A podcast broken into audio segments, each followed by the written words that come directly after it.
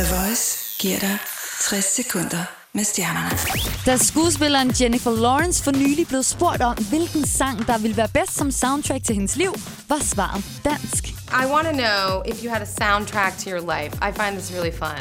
What, what would it be? What's, I'm what's a Barbie the song? girl. I'm a Barbie I'm so girl. happy that you asked. I had it right there. You did. ready. You did. I'm a Barbie girl.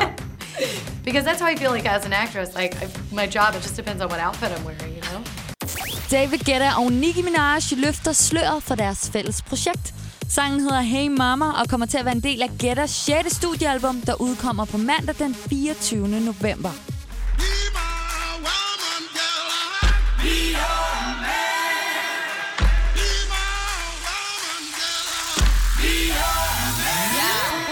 Yes, I be your woman. Yes, I be your baby. Yes, I be whatever that you tell me when you're ready.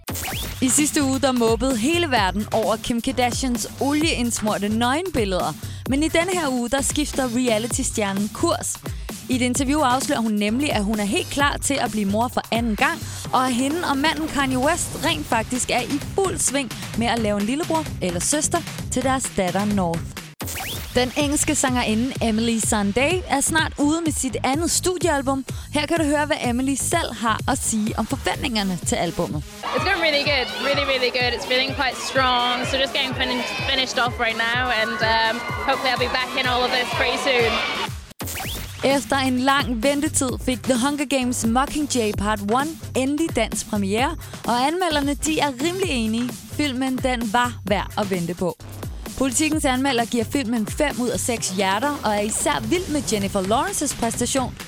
Ekstrabladet, de er lidt mere nære De giver 4 ud af 6 stjerner og siger, at tempoet i filmen halter lidt. Her fik du det bedste for 60 sekunder med stjernerne. Jeg hedder Christina Lose.